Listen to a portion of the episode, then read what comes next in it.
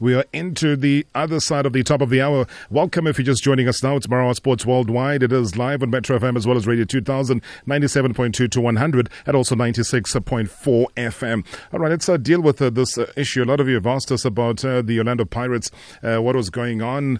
Um, are they going to be facing the wrath of the Premier Soccer League? Uh, was it a last minute change? What is happening here? Floyd Mbele joins me, Orlando Pirates administration. good evening, Floyd. Uh, good evening, Robert. Uh, gute Nacht. Ja, oh, gute Nacht. Okay, all right. Some... Wie, ge wie geht's? Okay, wie geht's? Alles gut? Ja, alles gut. well, I, well, I, well, I can see that the, the two trips you went to Germany paid off, man. more than two, trust me, Robert, more than two. Well, the ones that were legal. Good evening, Robert. Uh, thank you for the opportunity. Yeah, okay. Uh, obviously, because we, we, we, run on this uh, clock system, uh, we're going to be taking a break in exactly uh, three minutes, uh, which is fine, but we can start the conversation. Was there confusion? What happened when something had to change after the initial team sheet, Floyd, had been sent out? Yeah, look, I think there was miscommunication, Robert, between the members uh, in house, I think the the first thing that one was to take is to take the responsibility uh, as administration to say that uh, we have systems in place, and um, at times when the systems are working, uh, we don't go back to check on whether the systems are still valid, uh, still efficient. And I think this was one such case where uh, I, as, uh, as head of administration, will just take complete responsibility because I think there was miscommunication between the technical team and the other components of the team in terms of media and so on, and preparing the, the team lineup on the day. Um, and this was based on players that were in camp and players that were still going through a fitness test. But I think just on the overall, there were a number of things that came out. Um, we had a meeting early this morning just to try and gather all the facts, which we did. Um, it's a lesson for us um, not to take things for granted. And um, we just come back uh, a bit more stronger after the incident. It's not anything that a club as big as Orlando Pirates should go through, but uh, we learn, we make mistakes, we are human, we, we're not infallible. Um, and I think the good thing is that we're able to make sure that we are able to deal with the challenge um, before the game started so that um, we do not face any any punitive measures. But do you believe that you will face punitive measures, though, because it will fall under the article, what, 16.3.3 of the PSL rules that says no player may be added uh, to the team sheet who was not listed on the team sheet uh, that was submitted? Well, I suppose that that would come from through the league. Um, the match commissioner ordinarily would send in his report to the league, and I think um, the basis of whether there will be any punitive measures should uh, come from the league. But I think from our part, we're able to deal with it to the extent that we thought we did it sufficient enough not to be able to go through with that. Yes. Mm. But obviously, you would you would be there and, and, and, and be able to be man enough to say that the the team list had already been announced by.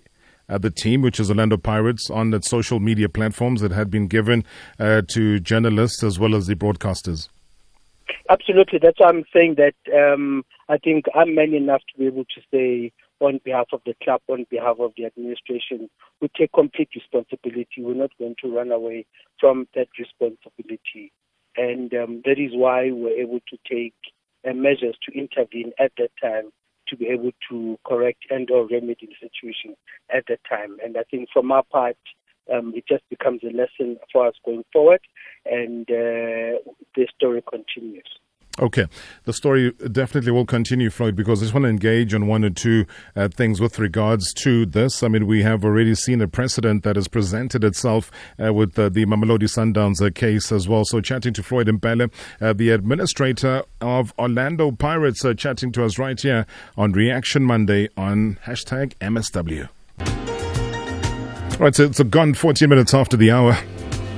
It is hashtag MSW chatting to Floyd Mbele, Orlando Pirates administrator, uh, about the scenario that painted itself out and played itself out here uh, over the weekend. The players, there was initial lineup and substitute bench announced uh, before you know, the usual time. I think it's usually Floyd about an hour before they kick off.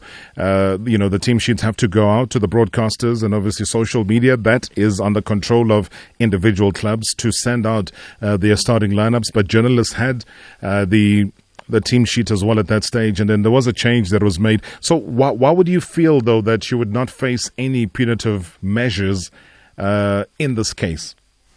Um, I think um, I can only speak uh, on the incident that transpired, Rob. Um, but without uh, casting any aspersions on anything or anybody else, I think from our part, the starting team and substitute that was given uh, to the to the match commissioner, the opposition, and the and the media is the lineup that eventually was there at kickoff time, and I think that is the difference.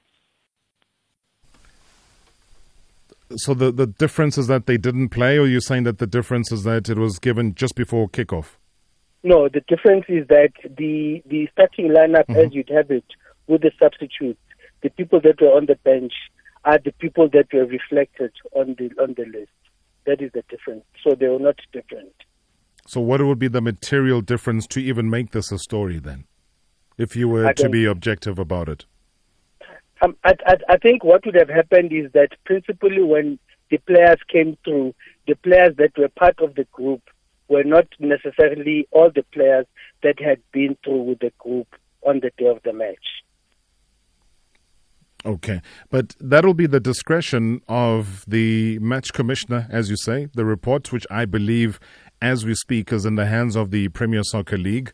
Uh, we have reached out to the PSL to give us their feedback on it. And uh, they say, unfortunately, they cannot speak on the matter as yet. Uh, but from your conversation, Floyd, I would have imagined you were there in the tunnel. Uh, was it Mr. Linden uh, who was in charge on the day from the visuals that I saw? What, what was he saying to you? No, I think there was an element of consistency to say we need to reflect what is on the team list, and that's precisely what the team did and he wasn't averse to anything? I mean, surely when he submits his report, he will base it on his understanding and his interpretation of what the very same PSL rules stipulate. And uh, you're saying that it wouldn't be the same as what happened to Mamelodi Sundowns, uh, where it took months and months for them to sit and give a verdict on a similar case. No, the yeah, the the the, the conditions um, and the facts are, are are not the same at all. They there may have been an opportunity for them to be the same, but because the procedure from our part was to react before kickoff, then those conditions are not the same now. Okay. Uh, if, if I had to just press you on this, I hear what you're saying before kickoff. Is that how much then does the rules accommodate the before kickoff as opposed to the team sheet that was submitted. And obviously, there was a material change then. I'll repeat what I get from 16.3.3 is that no player may be added to the team sheet who was not listed on the team sheet that was submitted. So, falling short on that, I don't know if the rule carries on and gives an explanation about a before kickoff. Floyd, maybe you might want to elaborate on that. No, I you see, I, I, do not want to get into the merits as yet, Robert. I think perhaps it may be important for the league to be able to take a decision. Then, once everything is settled, then it's, it may be preferable at that time to talk about it. Suffice to say, the team from our part that was reflected at kickoff uh, is the team that was there in terms of the lineup and the players that were cited in terms of the the kick the, the, the team list itself. Okay, so you walk away from this feeling extremely confident that you would not be in breach and that you don't fall short of uh, potentially losing points. Yeah, no, I walk I, I walk uh, away from this uh, with mixed feelings. One, that from a compliance point, the, tam- the team has done everything in its power to comply with the rules and this particular rule that you're citing, uh, but uh, with a feeling of unease to say some of these things, as and when they unfold in the manner that they did, uh, should not happen uh, in the way that it has happened. Okay. Whenever there's press conferences that are called, I always wonder what the content is going to be. And I know that the chairman has called a press conference for tomorrow. Uh, any idea what will there be or what will be addressed? Are you happy with the DC, Floyd, just generally? The DC with the Premier Soccer League, we see them um, consistent. They, they consistently return back with outcomes uh, almost a year later, uh, almost eight months later. Uh, there's there's there's a lack of there's a lo- lack of immediacy. There's a lack of urgency when it comes to coming back and reporting on things that happened in October or September of 2018. Yeah, um, I'm I'm not aware uh, what the what the nature of the press conference that the chairman has called tomorrow is. It certainly is not from Orlando Pirates. Um, so I'm not I'm, I'm not too sure what, what that is about. But in terms of the DC, I think uh, I think at times it's important to take a step back because um, all the clubs have had a similar experience with, with the league.